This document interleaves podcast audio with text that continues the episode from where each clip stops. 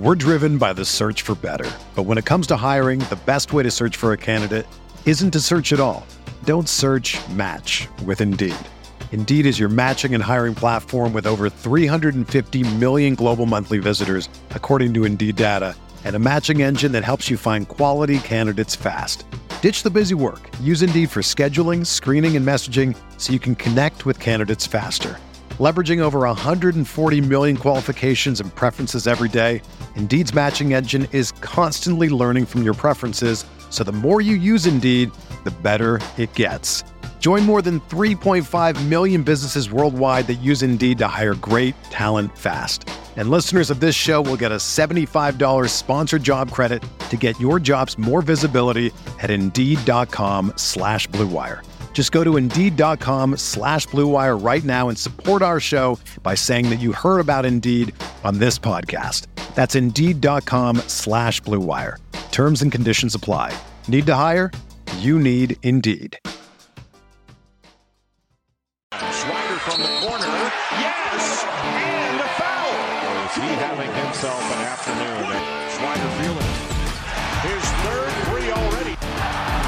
Drive goes Patty Casey for the basket.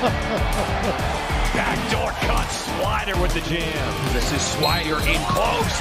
And one. Welcome back to the Swider Show, episode 18, with uh, with Patty Casey. Patty, how's your week been, my boy? It's been great, man.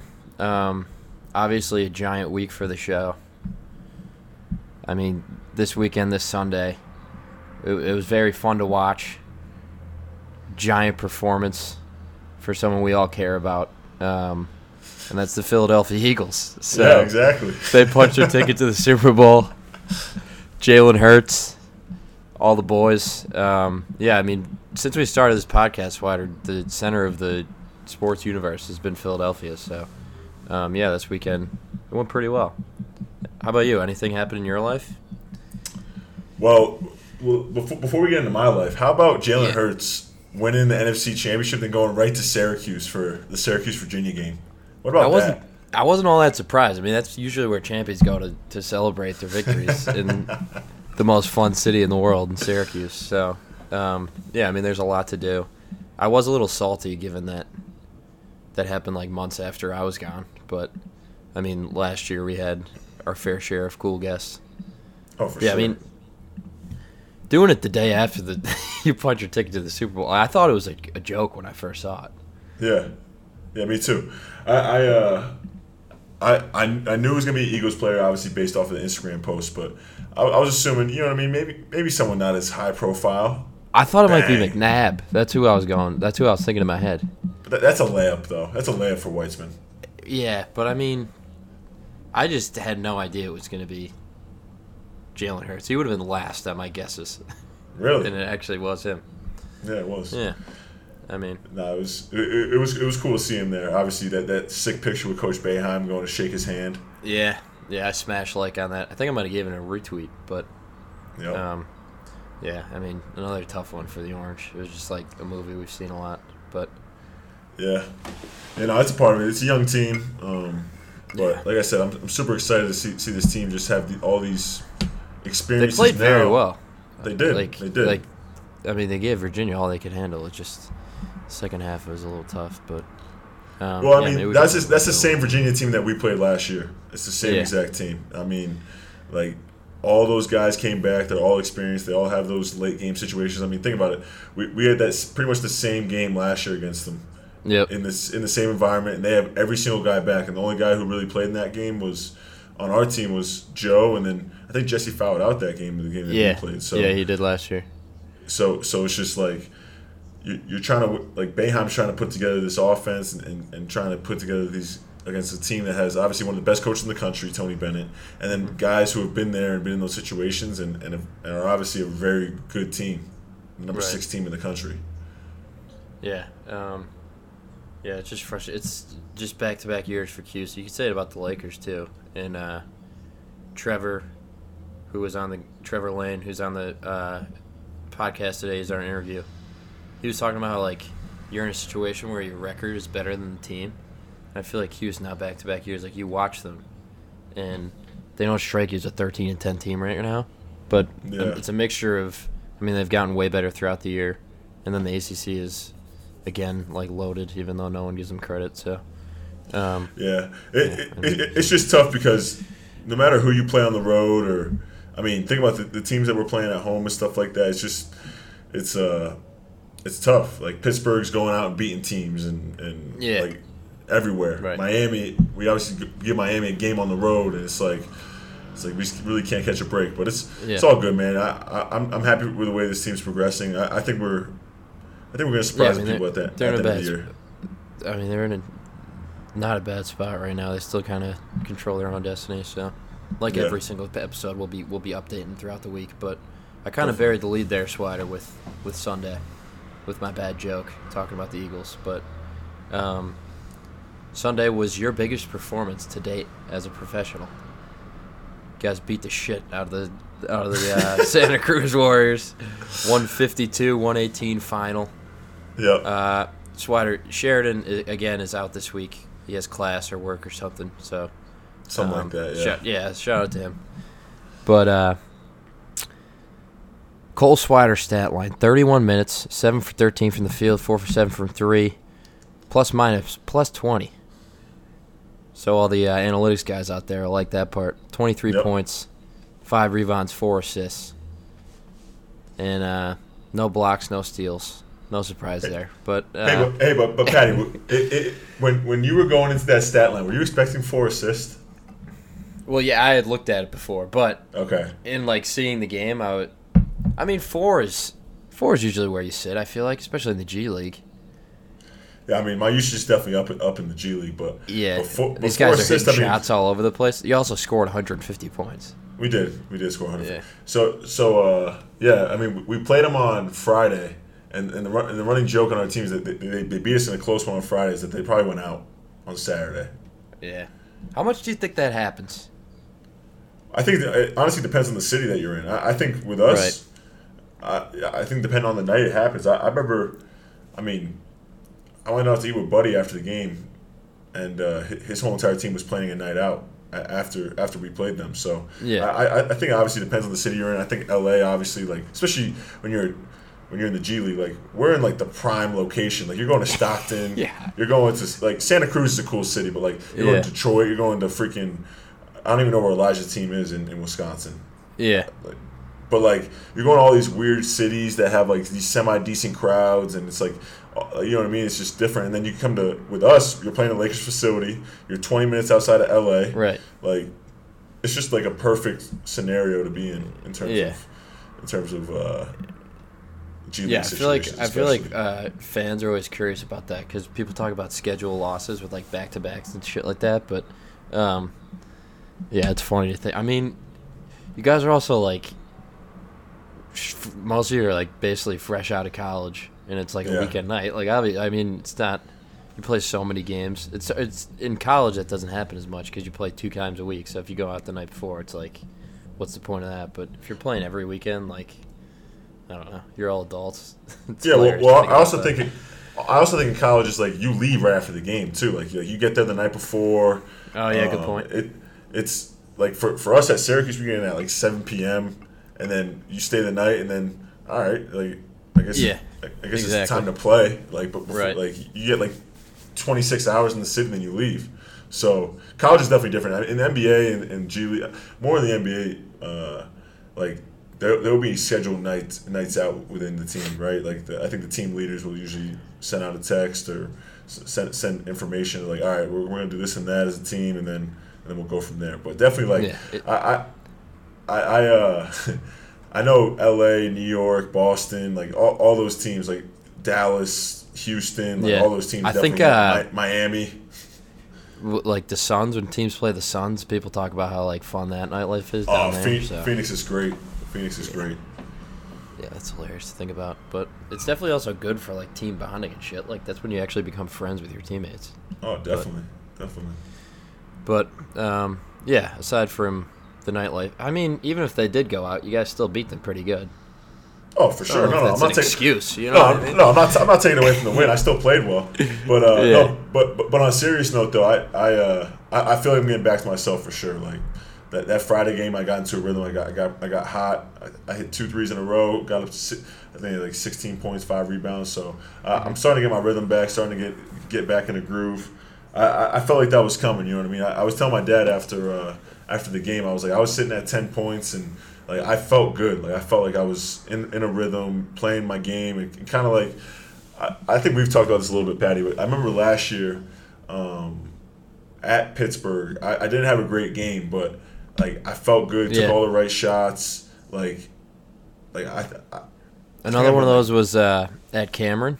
Remember that yeah second half? Yeah, and Yeah, he yeah, played yeah. very well after that. Yeah. So it's like just just just simple times like that. Like for me, like as long as I'm taking the right shots, I'm, I'm comfortable. I'm, I'm I'm doing all the right things. Then like I'm like all right, like I'm I'm I'm in the, I'm going in the right direction for sure. So I Right. I, I felt that this weekend. Um, just trying to carry momentum over to uh, Mexico City Capitanas tomorrow night. Is that their name? Is that how you Yeah, say it? the- with the Capitans. That's fucking hilarious. You're definitely not saying that right either. Probably not. Probably not. Yeah. But yeah, that game's tomorrow night, ESPN Plus. Um, so yeah, and then we've kind of talked about this before on the pod, but you then this is this weekend, Saturday. You play uh, Yeah. the G League Ignite. Can you Yep. just give a one or two minute breakdown of kind of how those teams are different than other teams? Because I think a lot of people see them on Instagram now, and they kind of market those teams a little bit more. No offense, but they got like the Scoot Hendersons of the world, so it's like Yeah. when did those kind of come about, and how are they different than a team like yours? Yeah, well, they've actually they've actually changed the model a little bit, but but going back to the beginning of the G League Ignite, it was the COVID season. So my junior year of college, which was the 20, 2020, 2021, or yeah, Yeah, 2020, 20, 2021 season, they started this thing called the G League Ignite, and basically it was during the time where the NIL wasn't wasn't a thing, right? So like kids kids couldn't get paid in college with these NIL deals and all these massive figures and everything like that. So they wanted to create a way for these kids to get paid. They didn't have to go to college and, and kind of uh, bridge that gap of the one and done rule because the NBA does like the, the actual rule of the one and done um, because it allows these teams to not only get another year of evaluation, but another year ready for uh, for the NBA. Because it is hard. It is hard to evaluate a kid come, right- coming right out of high school when they're playing against right. 17, 18 year old kids, right? Mm-hmm. But besides like the LeBron James and the Kevin Garnett's and the Kobe Bryant's, I mean, like the, there has been a lot of a lot of guys who have came and, and, and not been ready. Right. So this this G League Ignite kind of kind of gave another option to these kids. And the, the first year they had a very successful year. They had Jalen Green, Jonathan Kuminga, uh, Daishen Nix. Um, I I bet I'm forgetting a few, but the, all Yeah, those yeah. guys, all those guys went like the top.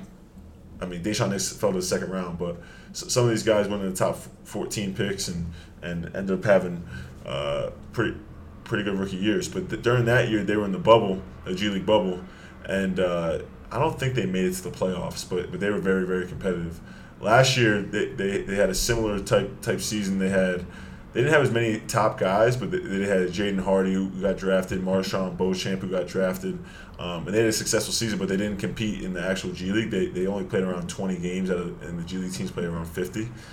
So this year they kind of switched up the model a little bit, and uh, they are competing in the full G League season now, the G League Ignite. But they they have signed uh, more veteran players. So they have a Pooh Jeter who's 39 years old who plays on that team.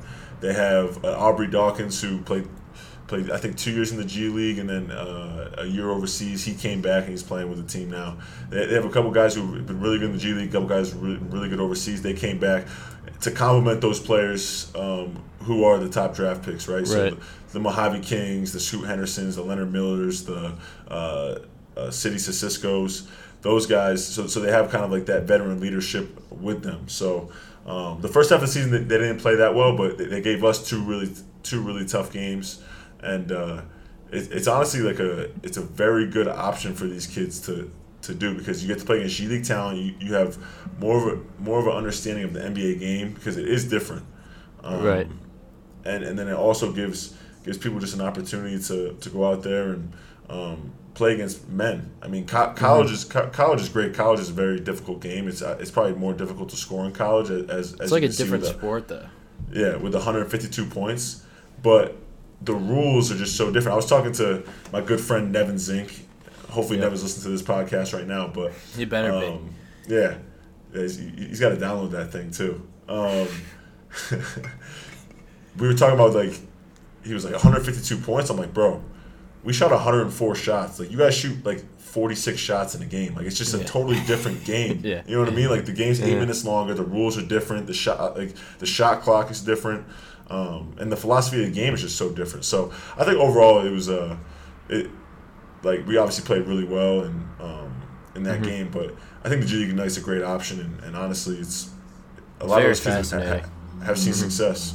Right. Between that and the two way, like the G League has just within the last 10, 15 years is so different and so much like better for guys in your situation and in that situation. Um, I was gonna say, oh, Javonte McCoy, teammate of Nevin Zink, Yep. tied with you, leading scorer the other night.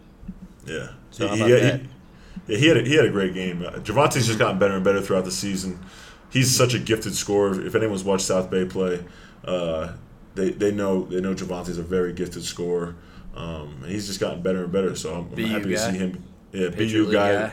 Yep. Patriot League guy. Yep. So um, a, a little a little different different path to, to being where where we are, but Right. um, definitely happy for him and seeing him get having that Yeah. success.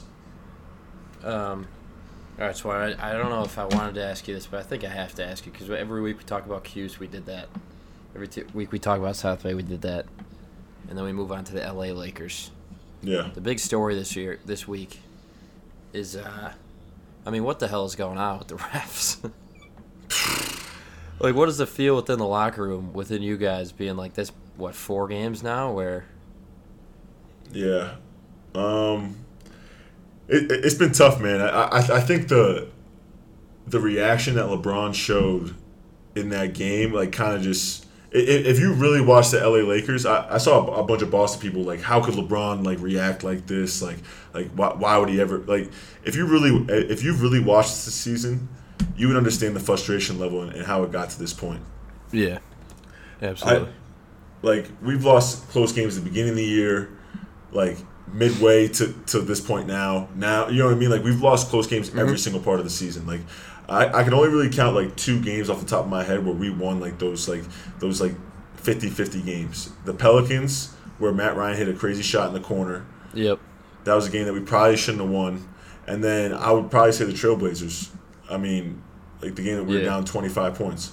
Other than that, I think we've lost That, uh, all those That evens out though, because when Portland played you guys at home, that was another game that you guys Yeah. definitely should have won. it And also, other I'll, way. I'll- I'll throw Memphis in there as well. Me- Memphis, we could have very easily lost that game. Very oh, the. ESPN game, yeah. yeah ESPN game, yeah. But um, besides There's definitely that, been more. To your point, there's been more in the other, like, not in your favor. yeah. So You know what I mean? I was going over this a little bit with Trevor Lane on his podcast. You have the Mavericks game where LeBron gets fouled, the NBA comes out in the two minute report, and Troy Brown might have got fouled on that three point shot at the end of regulation. Oh, he definitely. You have you have the Russell Westbrook play against the the 76ers where like there's a picture of Joel Embiid holding Yeah. his wrist even though the the, the two minute report said that he didn't foul him um, uh, that could be ar- argument for a foul right. the game after that Kendrick Nunn gets absolutely hit on a three point shot that would have cut it to one point and given us a chance to win and then the, the Celtics game is just like those four games within a week and a half span it's like no wonder LeBron's like upset, Yeah. angry. hundred percent. How does uh how do the players feel about the two minute report?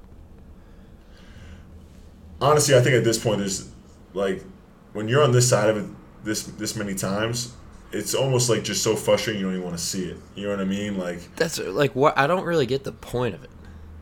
And I feel like a lot of fans think that way too. It's like, okay, well, if you're not going to go back and change the call of the result, like, what is the point of saying you're wrong?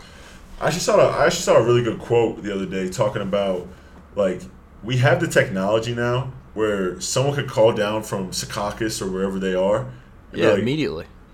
call it on the floor. You know what I mean? Like, Yeah. like there was obvi- that was obviously like in football, like they have those red challenge flags, right? Like, I, Right. I don't know. It's, it's just another rule that uh, we go on and on about. Just uh, and I, being on the other side, if, if, if I'm the Boston Celtics, like no, don't change that rule. You know what I mean? Like it's just totally Yeah. different. But being on the side on this side of it that much, it's almost like to a point where it's like the coach should get the challenge back if he get if he makes a successful one. Like same thing as the NFL. Yeah, I don't really get that rule either. I guess they want to speed up the game, but also you think about it in, in college, under two minutes everything's reviewed. So everything out of bounds, everything like you know what I mean. All those all those calls are being reviewed, and it makes the game very long. But at the end of the day, like you want the game to end how it's supposed to end. You want the team Right. that's supposed to win to win. So I don't know. I it- I it's, just it's think so the tough. the uh, the inconsistency with the rules is like what's very frustrating. Because like you're saying, they want to speed it up. It could get too long.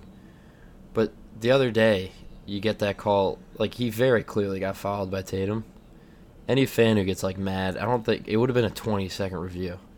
You know what I mean? And then it's like that can't be reviewed. But then another thing, like this this ball that clearly went out on, you know, the Lakers or the Celtics, whoever it may be. But then they go over and review that.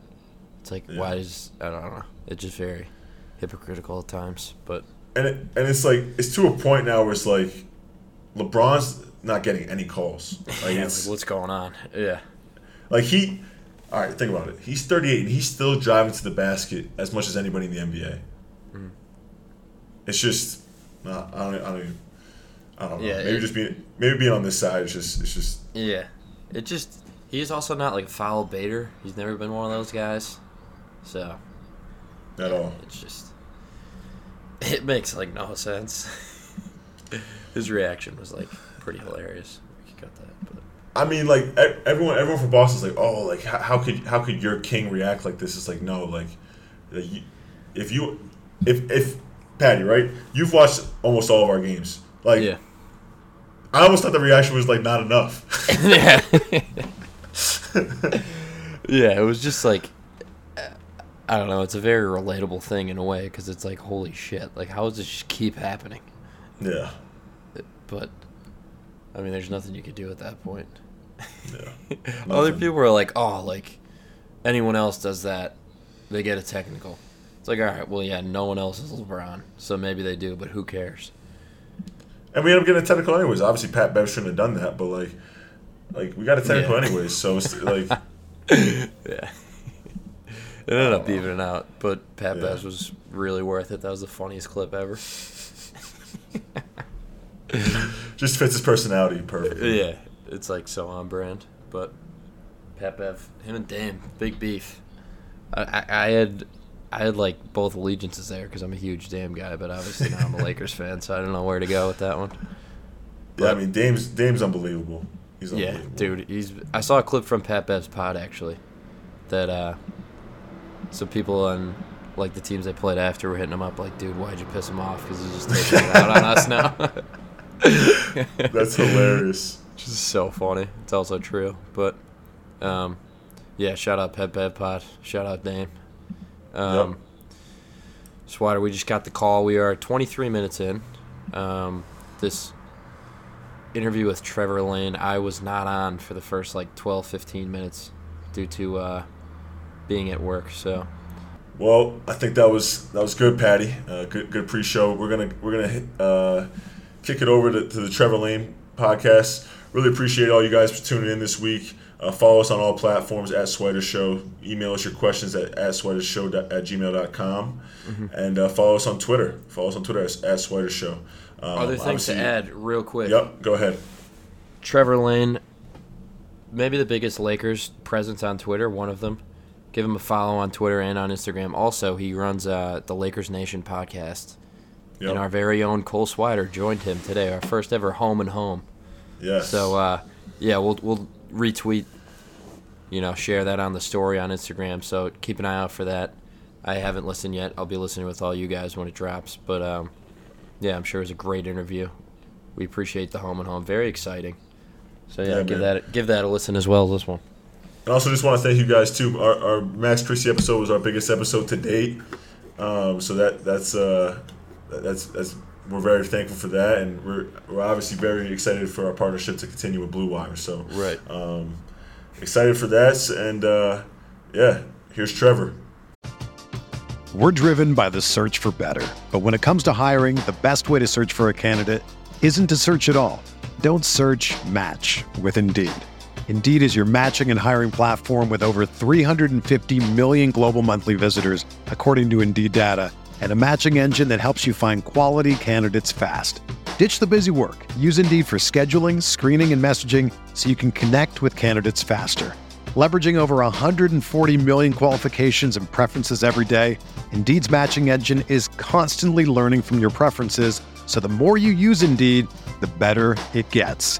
Join more than 3.5 million businesses worldwide that use Indeed to hire great talent fast. And listeners of this show will get a $75 sponsored job credit to get your jobs more visibility at Indeed.com slash BlueWire. Just go to Indeed.com slash BlueWire right now and support our show by saying that you heard about Indeed on this podcast. That's Indeed.com slash BlueWire. Terms and conditions apply. Need to hire? You need Indeed. Welcome back. Uh, we're here with uh, Trevor Lane of uh, Lakers Nation. Um, Trevor, how you doing, man? I'm doing well, doing well, Cole. Thank you so much for for having me on. Excited to be on the show. Yeah, man, excited to have you too. Obviously, this is a little different kind of guest for us. We're used to having some basketball players, some athletes, and uh, really excited to have Trevor on because of he has a lot of insight on the Lakers, a lot of um, a lot of time covering the Lakers as well. So, uh, first of all, first off. Um, how do you get involved in the podcast game, and how do you get involved with, with covering the Lakers? Obviously, you've been doing it for a while now, and, and, what was what, is, what was kind of the start of that? Yeah, it's been about seven years now with the with the Lakers Nation uh, podcast, which is I mean blows my mind that it's it's been that long. Um, that, that here we are, it's still you know become what it what it's become. But um, I initially started. I was I was a classroom teacher for uh, for 13 years. I taught uh, eighth grade U.S. history, and uh, I always knew that I wanted to do something on the side. To want to do something aside from just you know teaching and coaching. And I coach basketball, I coach soccer, I coach all the sports. You know, doing all that kind of stuff. Um, and I always wanted to do something something else on the side of, of teaching, and uh, and so I got into writing, and writing was something that I always enjoyed and loved doing. I tried writing a few novels and failed at those because my attention was always being drawn by basketball, and I was I was just constantly reading basketball news and and keeping up to date on all of the rumors and things like that. And uh, I ultimately decided, you know what, you need to write what you love, and so I started writing basketball. Started up a uh, my own blog to kind of just act as a writing portfolio. Used that to ultimately pitch uh, some sites. Got on one place, then got an offer from from Lakers Nation to come in and started off just writing one editorial a week for them. This was back. I, started up when Jeremy Lin was a was a Laker to uh, wow. to to date it, but um, so I was writing one editorial a week, and they didn't have a podcast at the time, and I raised my hand and said I'm going to make a fool of myself for a bit, but I'll uh, I'll give it my best and and give it a go and and uh, as long as you let me kind of grow and improve and and all of that then uh, then I'll run this thing and uh, it's just it's taken off from there and eventually got to a point where uh, I left teaching behind and and made this my my full time uh, endeavor is is running the Lakers Nation podcast and YouTube channel and managing the media for the company and and all of that. So I, I didn't think this was where it would go ultimately, but um, it just grew and grew and grew and got to this point. It's been a labor labor of love, and I'm incredibly grateful and just humbled that uh, that this is where it's gotten to to the point where this is now my my career. Can you explain Lakers Nation uh, to, to, to the to the listeners? Obviously, people know for being a, a very successful. Um, brand of the Lakers or the social media account of Lakers. But can you talk about like the the monetization of Lakers Nation, uh, where, where, you guys kind of started and, and, and how it's grown over the years? Sure. So Lakers Nation originally started, and this was before I got it. There's p- people think that I own Lakers Lakers Nation, which is not accurate. Um, but Lakers Nation started before I was I was around, before I was involved. Um, I want to say it was either 2011 or 2009, one or the other. It's it started up um, before I became involved in it, and they started off just fans uh, creating a site and and developing it and um, writing all the different Lakers news stories and just really staying on top of everything. And that grew and grew and grew. Um, and ultimately, they brought in a, another company that, that came in and kind of took it over. And it just continued to grow initially as as a website. And it was just, you know, it was all about web traffic and and being able to draw in readers and draw in fans who were looking for rumors and news and bringing in, of course, writers and talent that could come in and provide that kind of, of content and the kind of analysis that that people were looking for the the true you know the diehard fans that we're looking for even more than what they were getting just you know on the national level. And then since that time we've um, we've obviously continued our, our, written side of things. Lakersnation.com is still um, this this massive behemoth of a, of a website but um, now obviously we've got the the podcast side of things. We've got the video side of things uh, the instagram account. We've got um, all these different avenues that have have ultimately been been monetized and helped to bring in more viewers and, and more engagement and all of that just kind of hitting these different areas. So it's grown and expanded very organically over the years and that's been my big involvement was transitioning ultimately from writing and just having the focus being on the website to ultimately expanding out into video and audio and that's um, you know again that's been my primary focus with the company for the last probably four or five years now that I've been really just pushing that side of things and and growing that out. And like I said, for you know, fortunately, and I'm, I'm extremely grateful that it's been um, very successful in in doing that. So, so you talk about how your first year was with Jeremy Lin, and obviously Kobe was on the team, and then you, you there was a transition period of of, play, of these young players. And then LeBron comes, then Anthony Davis comes. Talk about the transition that, that you've seen from your time covering the Lakers and, and how, how you go from the bottom of the NBA, the number two pick in the draft multiple years, to an NBA championship, to the, this to where we are now with Russell Westbrook and AD and LeBron. And talk about the, the kind of how your job has changed with the uh, with how the Lakers have changed. Oh, it's it's changed a ton. Um, it's it was great getting to cover a championship team uh, because we went through those those down periods. Um, and you know, there, there's a thing in in journalism in general, but you see it uh, quite a bit in the NBA where um, you, you you see journalists who they essentially they turn in their fan card right when they when they become a professional. This is what they're what they're doing. There's guys who grew up following a certain team and they decide, you know what, hey, I'm going to become impartial and I'm going to turn in my fan card and I'm no longer going to be that uh, I'm no longer a fan of any team. I'm going to try to be unbiased. And sometimes that bias still creeps in every now and then. I knew that I wasn't going to be able to be genuine and, and do that. Um, I grew up on the Lakers. My earliest memory is literally of watching the Lakers, watching Magic Johnson and, and Kareem and Showtime and, and all of that sort of stuff. So it was just too deeply ingrained in me to just say, you know what, I'm going to be a totally impartial observer. So instead, I said, I'm going to go the other way with it. I'm going to lean into what's been, what's uh, going on here and so when the Lakers have these ebbs and flows, I'm feeling it too, just like just like everybody else is. Um, I am definitely a, a, fan of the of the team and a supporter and all of that. So when they had the down period, when we're seeing 17 wins and yeah. and all of that, our our show was was largely like our post game show was a lot of kind of like like pure mediation. It was a lot of people just getting just getting together and like commiserating and well, okay, they lost by 20, but you know what? Hey, hey, but Brandon Ingram did that that one thing that looked pretty good. So maybe he's going to turn into something at, at some point. So the, you go from that to oh my gosh, the Lakers are the top team in the West. To uh, are they going to? Is this really going to happen? Are they going to win the championship? How do they stack up against the other top teams?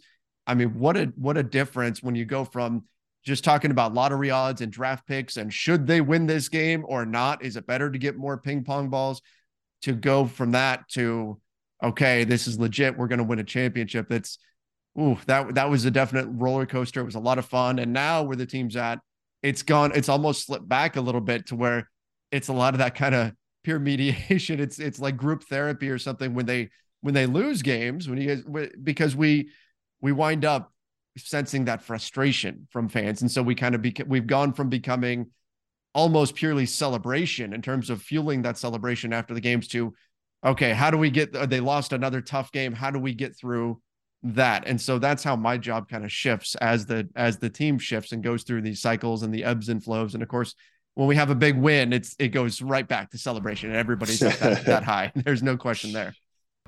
Talk about covering the Lakers and the Lakers being one of the most recognizable names in, in all of sports. It's probably the, the Lakers, the Celtics, the Yankees, the Red Sox, um, the Chicago Bulls when Jordan was there.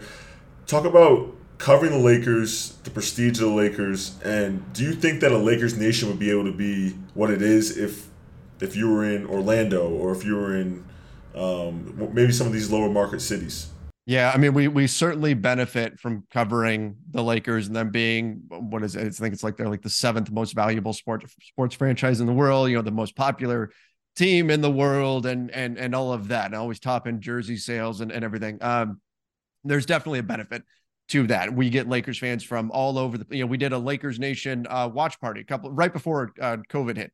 Right before that that broke out, we did a big watch party in LA, and it was a blast. And we had people who flew in from Australia because they're Lakers fans in Australia that wanted to come and, and be a part of it. You know, I get international fans coming in all the time, and I, I don't think that would be true to the same degree with with another team.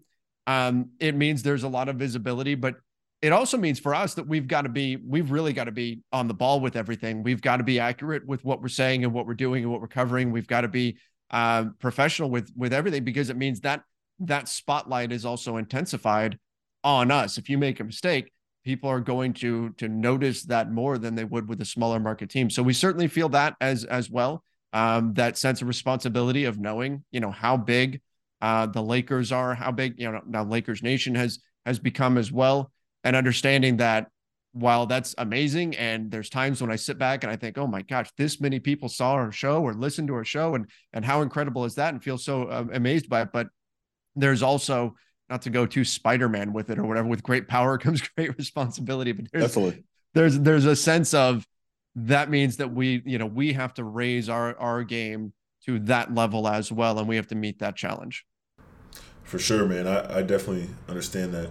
Um, you've obviously gone through a lot of ebbs and flows of being a Lakers fan, but talking about being obviously a franchise that everyone watches, what was the coolest story that, that you can recall from covering the Lakers or on your podcast or or just any, anything? It might be a watch party. Just kind of talk about the coolest moment.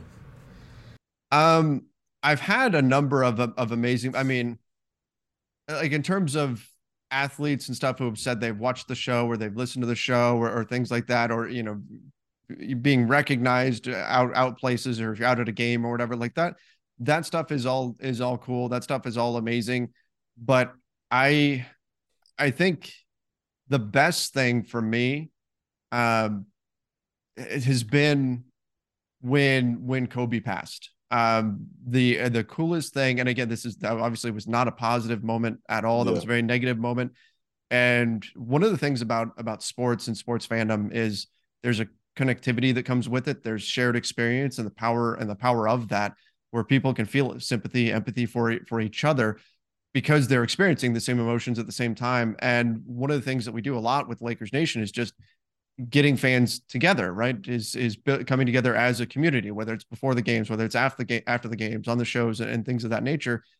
And when Kobe passed, the coolest thing to me was seeing all these people that have been in this this big community just lean on each other and support yeah. each other and and help each other. And to me, that was that was so meaningful and so incredible. I mean, it gives me goosebumps to this day to think about how many people were just reaching out and helping each other who were going through a difficult time. Everybody understood what each other was feeling and just that that element of of that very very difficult time seeing people support each other in the way that they did um, that was my my proudest moment through doing all of this stuff is thinking that in some way we helped to facilitate that and seeing so many people step up and, and support each other in that moment was was uh, absolutely amazing I, I can only imagine how you how you kind of felt after Kobe's passing, right? We our last episode, Patty and I kind of went through where we were when it happened. Can you can you kind of talk about what Kobe meant to you, what he what he meant to the Lakers? Obviously, you you came in a time when Kobe was kind of at the end of his career, but you've been a Lakers fan your whole entire life. Can, can you can you kind of go off of that? Yeah. So um, Kobe was only a, a few years older than than me, so I always felt very connected in that I remember being blown away that the Lakers had drafted a guy who was who was you know I would think I was going into my freshman year of high school and and hearing that the Lakers had drafted a guy who was just coming out of high school was I mean that was that was mind blowing. Oh my god, there's a guy that's not that much older than me. It's going to be playing with the Lakers like that was that was uh, unbelievable. And then um, and I grew up, you know, a big Magic Johnson fan and, and all of that. Like he was always my guy. And then suddenly there's this kid that's that, you know I could relate to and, and all of that that's on the team. And then you know, I look back and I think about all the the milestones of of my life, as far as you know, going to college and getting married and and having a kid and and all that kind of stuff. Um, you can see sort of parallels, like as and it's it's true for everybody from my generation. As we grew up, you're watching Kobe hit these these milestones too. You're watching you're watching the the struggles, the trials and tribulations, the air balls against Utah in the playoffs, Yeah. and then and then breaking through, and then and battling through injuries and and everything going on with Shaq, and then he gets traded, and Kobe has to hit a new level as a as a leader, and, and he hits that that maturation process, and and then Pow, and I mean just all the different things along the way. There were always those parallels you could see Kobe going through his life's progression just as all as we we were. So um it was it there's this incredible connection because of that. And uh and that that day obviously when that happened uh, i'll never forget like we lakers nation like that when news comes out like we drop everything and we jump on it and we're getting coverage out there immediately. We were essentially radio silent in terms of anything official. Like i think we had some stuff out on social media but we had nothing out for a, a few hours. I think we were all just in complete shock we were all incredibly sad.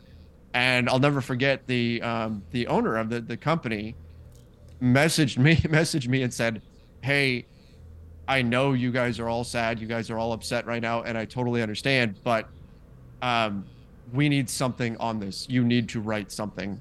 And I and I just it like snapped me out of it, and I went, "Oh my gosh, yeah, like yeah." And uh, and I sat down and I wrote the piece that's uh, that's pinned to my uh, my Twitter account now at Trevor underscore Lane.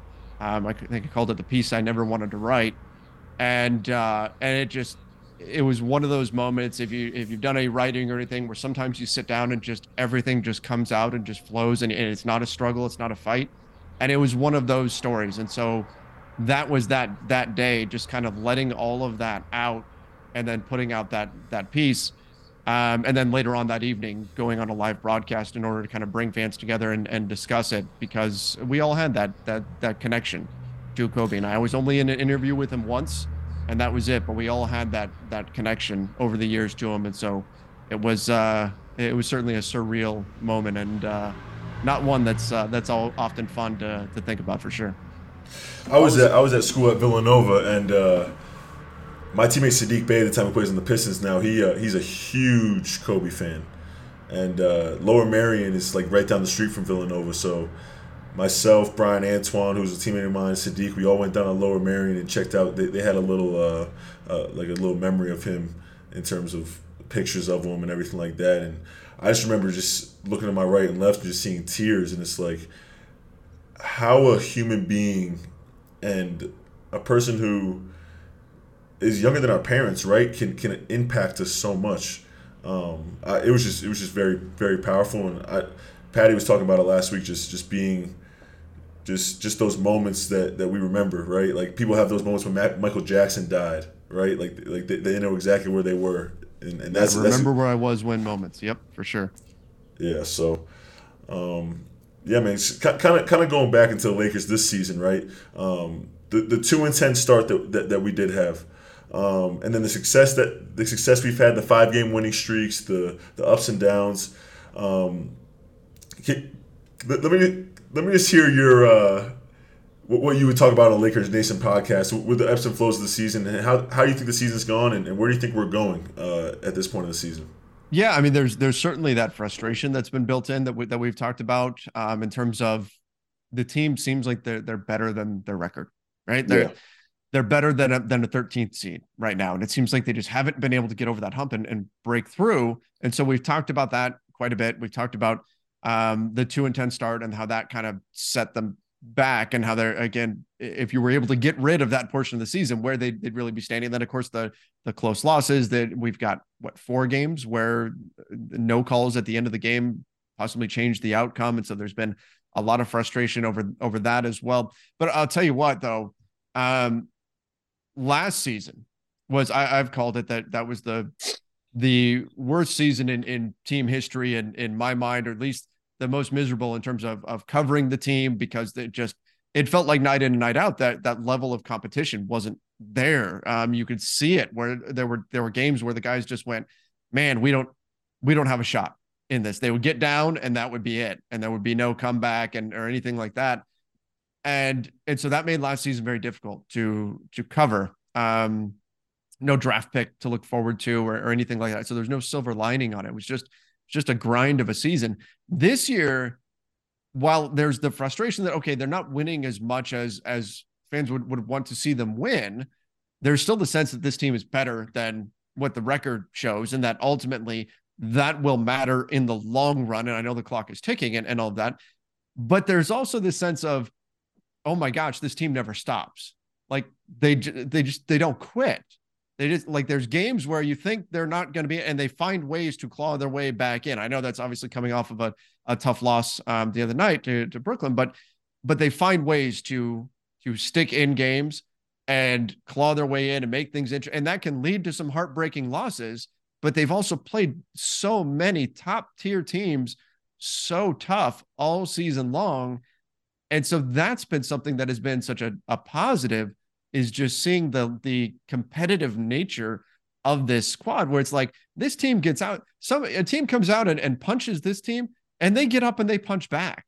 And that's that's been so much more enjoyable just knowing that this is a squad that's got that kind of kind of fight in them. So that's been a huge difference for for us this year for sure. And, and it's something that's been very much appreciated by fans. So when when we beat the Nuggets or, or we have a t- t- tough loss to the Celtics, what what's kind of like the I don't, I don't, want to call it silver lining, but it, you, you, talk about how the team fights in every in every night, every night we, we fight. What's the idea within the fan base? Because I, I, don't like to go on Twitter that much. I don't like to read all the comments because it's you, you know how you know you know how it gets. Um, what's the idea in terms of what do you think this this team's ceiling is in terms of what we can do in the playoffs? Because I, I I've, we've had conversations as a team. It's like all right, like the Nuggets supposed to be the number one seed. Like in the playoffs, in a seven game series, you have LeBron James, Anthony Davis, Russell Westbrook. You have all these guys healthy. We, we could we could steal around.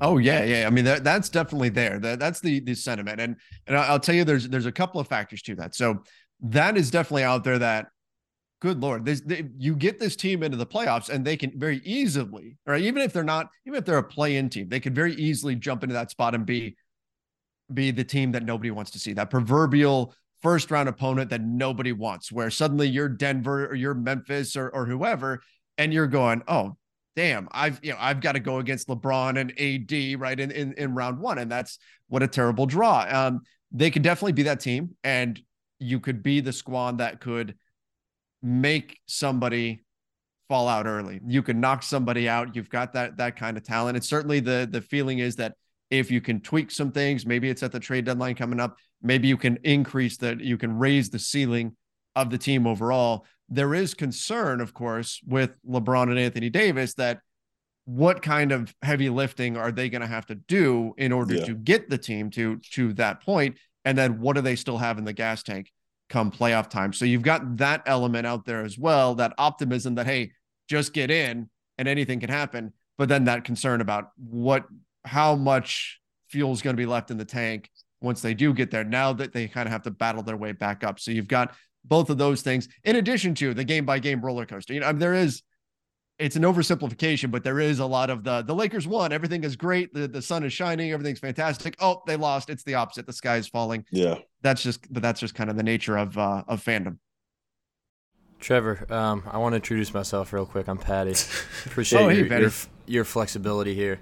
I was um, I apologize to our listeners. I'm sure they're very upset to to hear me not on the on the interview at first, but let's finish up some work stuff. However, um, we won't keep you too much longer here we know Swider has a game tonight. But um, you just mentioned, so Swider, this may be a question that he might not feel as comfortable asking. However, I am like most of your listeners, most of your readers, that I am just a Lakers fan at this point. And a lot of the rhetoric this year has been around one, are the Lakers going to make a trade? And two, if they do, do you think they'll include those two draft picks, 27 and 29?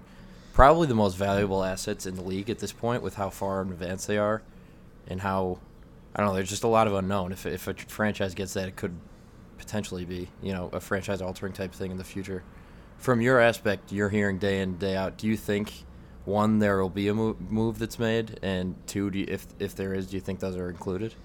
So from everything I've heard around the league, the the challenge right now is what happens with the market itself, and it's not it's not necessarily Lakers specific. It's right now it's a very much a, a seller's market um, and again, this is from multiple angles here hearing this that it's a seller's market. And so you've got all the teams that have that are saying hey we're we're not worried about winning games this season. We've got these players that we're willing to trade away.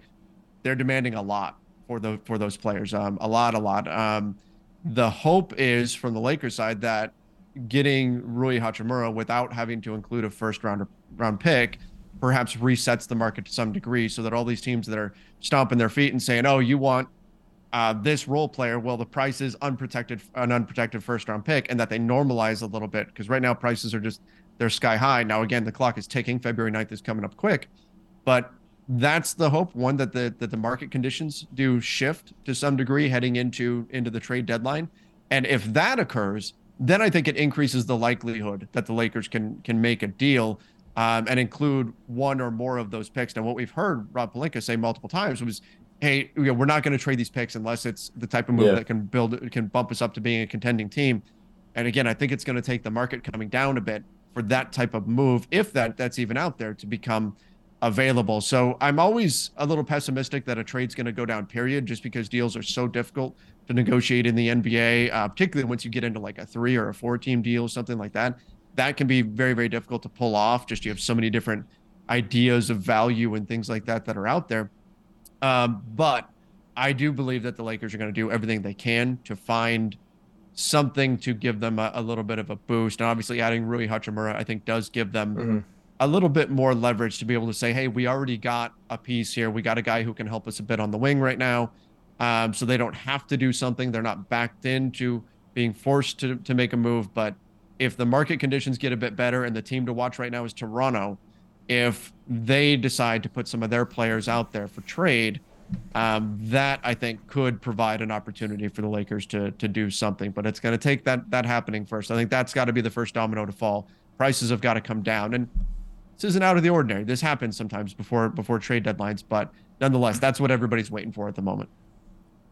Uh, hearing you say that's what a lot of teams experience, what people wait for, I feel like that's definitely true, but when you're the Los Angeles Lakers and there's a sentiment that you have LeBron and you can't really a, a, very common way of thinking is like if you have LeBron James, he's still averaging 30 and 8 a night. If you don't completely sell out to try and win a championship that year, then in a way it's kind of wasting one of his prime years. So with that in mind, I mean you just mentioned Toronto. Um, I'm assuming that would probably mean Anunoby or someone like that. Do you think, from the Lakers' standpoint, there's more pressure, not only with the LeBron thing, but also with being the Lakers, that the fan base is pushing for them to make a deal at this point? Where if there was another situation, it might be a set or a, a different way of thinking, where it's not as much pressure to maximize every single season.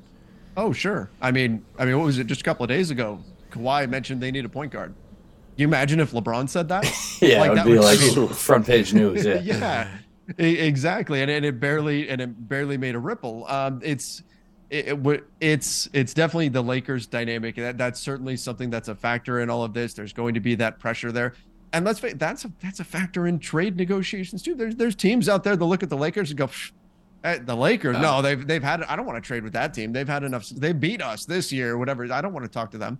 So there, you. Oh, you think you think there's you think there's some personal vendettas in there too? I've never thought of that. Oh, wow. for sure. But between sure. between GMs and, and all that kind of stuff. I mean, yeah, we've heard about that's nice and juicy. Yeah, I mean, certain certain, certain, teams, certain teams who, you know, maybe don't have fond memories of of Rob Pelinka from when he was an agent, right? Like the, there's, I mean, that kind of stuff mattered. Like it's no, you look and you see like, is it is it any surprise that Kevin Garnett wound up a Celtic when it's Kevin McHale and Danny yep. Ainge, the ones that are that are involved in the trade. And then you see, look, the Lakers have done multiple deals now with the Wizards. They've done multiple deals with the Orlando Magic. These relationships matter too in the trades beyond just, hey, these salaries match up. This team has draft capital. This team doesn't. This team's a buyer. This team's a seller. Those interpersonal relationships absolutely matter. Yeah. The the one example that comes to mind there too is uh, wasn't there something with Vlade Divac and, and Luka's family or dad or something, so he didn't want to draft him with the Kings? I I don't know if that. I, I, I don't know enough about up. it to know, but if if that's true, then credit the Swider Show. If not, then I didn't say that. we'll, we'll, yeah. we'll, we'll, put that out there. That that will yeah. get aggregated. Yeah. With uh, obviously, there's been a lot of talk about the LeBron scoring record coming up. being being a guy who covers the Lakers year in and year out, we got Kareem obviously has the the scoring record right now.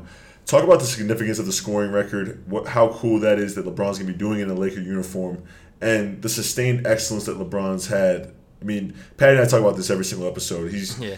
he had a stretch when AD went out where he averaged 36. I think he's averaged 36 since, since his birthday, since the Atlanta Hawks game. Just talk about the sustained excellence that he's placed in year 20 and, and how how how as Laker fans we kind of get caught up in, in like oh like he should be doing this from from where it should be like we we, were, we should be honored to be watching this. it's it's un, it's the it's the kind of thing where we see him night in night out doing this stuff. And so it just it's it's become expected.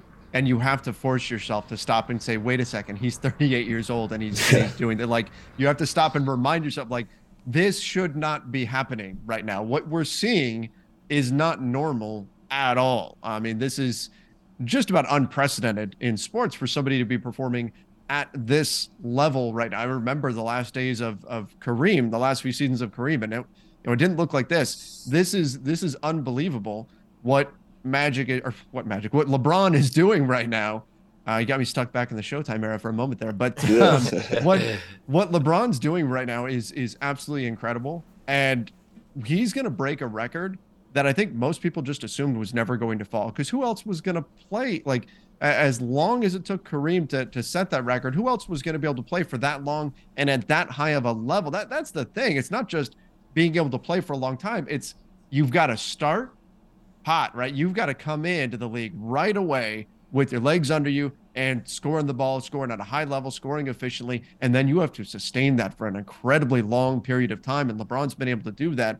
It is a massive accomplishment. Something that, I mean, we may frankly never see this again. Like that's that's how much of an mm-hmm. outlier this is for LeBron to be able to, to stay healthy this long and continue to play at this level. It is absolutely mind blowing, and it's going to be a major accomplishment. I can tell you this: I just hope. I know they've got a few games left on the road trip.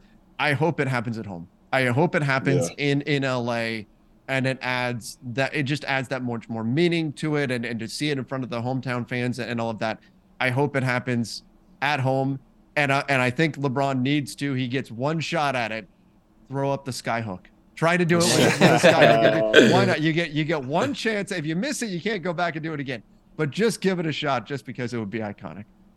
I thought for a little bit these last couple weeks he might be aiming for the Garden because they play there tonight. He's going for like 45, and I was like, oh, maybe he's trying to get at the Garden, but um, I don't know. I think he's still over like 130 away, so unless he has a giant night today, I don't know if that's happening. but Trevor, one last question I had on that topic is, um, so I'm always curious from your aspect. You're a writer, you're specifically a Lakers writer and a podcaster, and you're talking about them day to day but this is national news that everyone's going to talk about as soon as it happens. So individually, from your standpoint, are you watching that, and are you kind of trying to think of a unique or different take that you might be able to give people this perspective of, oh, I didn't think of that. Like everyone's kind of talking about this one topic. How much are you thinking, oh, I want to be be unique, or is it just such a big thing that there's really no way to put into words? So it's just try and describe it the best you can. Yeah, I, it's just trying to stay true to to what we do, and and I typically, you know, my background is in is in history, so I tend to look at things from a historical context. That's how I analyze things. That's how I, I break things down, um, and, and so it's just going to be about about leaning on that mostly for for me. I'm Right. not planning on you know LeBron shot X number of threes or this many two pointers or he had this many dunks along the way. You know, I know that kind of stuff is going to be out there, and there's so many different people that cover the league in so many different ways what I tend to do is try to put things into context, big picture, and uh, and so that's that's my plan for for covering it is to continue to do that and just really step back and and relish what is going to be an absolutely incredible moment. And once again, reminding everybody how how old he really is and how unheard of that is for somebody who's 38. I mean, Cole, Cole, you know, do you do you ever find yourself doing that when you're when you're out on the floor with him, like going, wait a second, this guy's 38 years old and he just and he just threw down that dunk. Like, does that ever do you ever stop and like think about that? So I had a moment the other night. I talked about it on the last podcast. We were playing against the Clippers, and his last three that he hit to score 46 points. I, I looked over to the side to one of our assistant coaches, Jordan Ott, and I was like, "This is ridiculous. Like, I, I, I don't even know how to like like comp- I can't even comprehend what he's doing right now. It's, it's like the, the, the stretch that he's been on. beginning of the season, he, he was getting back into his flow, uh, and, and, and you could see that. You know what I mean? He's 38. You know what I mean? He was still averaging 25 points a game. Then he went on this run, and it's like, like how? How is this possible? Like he's still, like he's still a top five player in the NBA. He's still leading a team. Like he's putting us in a situation to win every single night. So then the timeout happened, and Juan Toscano Anderson kind of came over to me, and I was like, I was like, do you even like realize like how special this is? Like I, I, I LeBron's my favorite player ever growing up, and he's like, he's like, I, I had these pinch me moments with Steph as well. He said when there was a there was a month where Steph averaged like 45, and and you just become so accustomed to them doing it that, that you're like, all right, like this is normal, like, and, and you're like, you're like, dang, he missed that shot. No, like no, like you got to step back and realize like this dude has 46, and, and this game clinched that he had 40 points against every single team in the NBA ever, and it's like, wow, like, I, wow. Yeah, the fashion, the fashion he's doing it is insane too. Because Trevor, you mentioned before, it's like definitely was viewed as one of the more unbreakable records in basketball. And I think if you were to tell anyone 10, 15 years ago, like, yeah, LeBron's going to break this, they would probably envision it being his 20th year. But it's kind of like in the latter half of his career. Maybe he's not the best player on his team. He's averaging, you know, like 15 and 8 and kind of moving into this different stage of his career. And he is because he plays differently than he did 10 years ago, but the production is still the same. Like, he has this, he has an opportunity to to not just break this record, but he could absolutely like destroy it within the next couple of years, which is absolutely insane. I mean, Dennis the other day, I guess it was about a month ago or so, uh, was talking about LeBron playing until 45 or something. Like, could you could you imagine if he if he pulls a, a Tom Brady here, and next thing you know, like, and you look at what he's doing right now, and you're like, it would yeah, make sense I, if he did. Yeah. yeah. I mean, he's he's, like, he's still one of the top players. This isn't like yeah. you said. He's not coming off the bench or anything right now and putting right. up putting up 10 points on low efficiency and playing 12 minutes a night or something like that. Like that's not where he's at. Like he's he may blow past this record to the point where where everybody just says you win. That's it. We're not yeah, like it's down. it's untouchable. Yeah. Yeah. I, I just think at, at this at this point, the only thing that can stop him now is like his mind. Like once his mind's done, like because you, you could just see like his like he's not he's obviously lost some athleticism, but like it's not to a point where it's like he's still more athletic than 95% of the players in the NBA. So I, I think for him, he, he talks about it sometimes like, yeah, five, six more years, and we don't know if he's joking around, if he's being serious. You know what I mean? Because it's like because of how good he is, right? Um, so yeah, man, it's, it's just it's just something that, that I think as basketball fans and obviously true basketball fans like ourselves and obviously me me being with them, it's like let's let's not take these moments for granted. Like let's really appreciate the greatness that we're watching. So, so that is legit then. That's not just Dennis Schroeder joking around or anything like that. Because he mentioned that the other day. LeBron really has said, like, yeah, I could play five or six more years. Uh, yeah, he has mentioned it. Like he, he's like kind of joking. He's like kind of laughing, but at the same time, it's like, all right, like this guy's serious. You know what I mean? Like he could do it. He could do it. He, could. he could definitely do it. He could, man. Well, Trevor, it's been an honor having you on the show, man. Actually, no. One, one last question. I'm gonna give you your flowers here. Uh, Adam informed me before the show that you have the number 14 basketball podcast uh, uh, in, in, all of podca- in all basketball podcasts. Um, what would be some recommendations or uh, advice that you give to me and Patty? Oh, kinda, let's go podcast advice. Yeah. kind of coming up through the ranks of of, of, of being a pod, of being podcasters. Well, um, I would say the biggest thing is just, and it's the same as as with writing. And first of all, thank you, thank you very much for the the kind words there. But um, I'd say the biggest thing is just is finding your voice, and that just and that's just something that develops over time. And it's, again, it's the same thing with with writing, figuring out what it is that that kind of separates you and connects you with the audience, and uh, and then from there, it's about it's about consistency. I mean, it's it's a grind, um, but if people know, hey, every every week at this day, this time, this show's gonna gonna be here. That's how you're gonna really develop that following and just being able to have that consistency uh, year in and year out, and can be able to can keep uh, doing that. That's what ultimately will will build everything up for you. So again, once as you're going through the process, you find that voice, you figure out what it is that allows you to really connect to the audience, and then from there, it's just making sure that you're you're consistent. You're providing them that experience on a consistent basis, and people will people will tune in and um, you know, it's it's been one of the most rewarding things that that I've I've done in my life and the connections that I've made, the the people that I've met and everything doing this. So I can say it is it has to be a labor of love because it can be thankless at, at times. It can be a grind, particularly in the early going.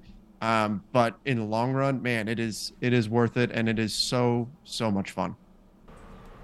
Well, Trev, thank you so much from the Swider Show, from me, Adam, Patty. Uh, it's, it's been a blast talking to you and, and, and chopping up about some Lakers talk. Yeah, Well, appreciate thank- it, man. Thanks thank for the you guys so flexibility much. again. Yeah, No problem. And thank you guys so much for having me. This was uh this was a blast and uh we'll have to we'll have to do this again. Yes, absolutely. What's up, everybody? Thank you guys for tuning in. We really hope you enjoyed this week's show. To find out who will be joining us next week, make sure you're following us on all social media platforms at Swider Show on Instagram, at Swider Show on Twitter, and at Swider Show on TikTok. We also recently developed our very own YouTube page, www.youtube.com slash at Swider Show, and subscribe. You can send in a mailbag question to be featured on the show, swidershow at gmail.com. And of course, if you haven't already, make sure to turn on those notifications so you never miss an episode week to week. Cole Swider Show with Patty Casey is presented by Blue Wire Podcast, and our executive producer is Adam Lewis. Swider Show is created by Cole Swider, Patty Casey, and producer Adam Lewis. All rights reserved. Thank you guys. We'll see you next week.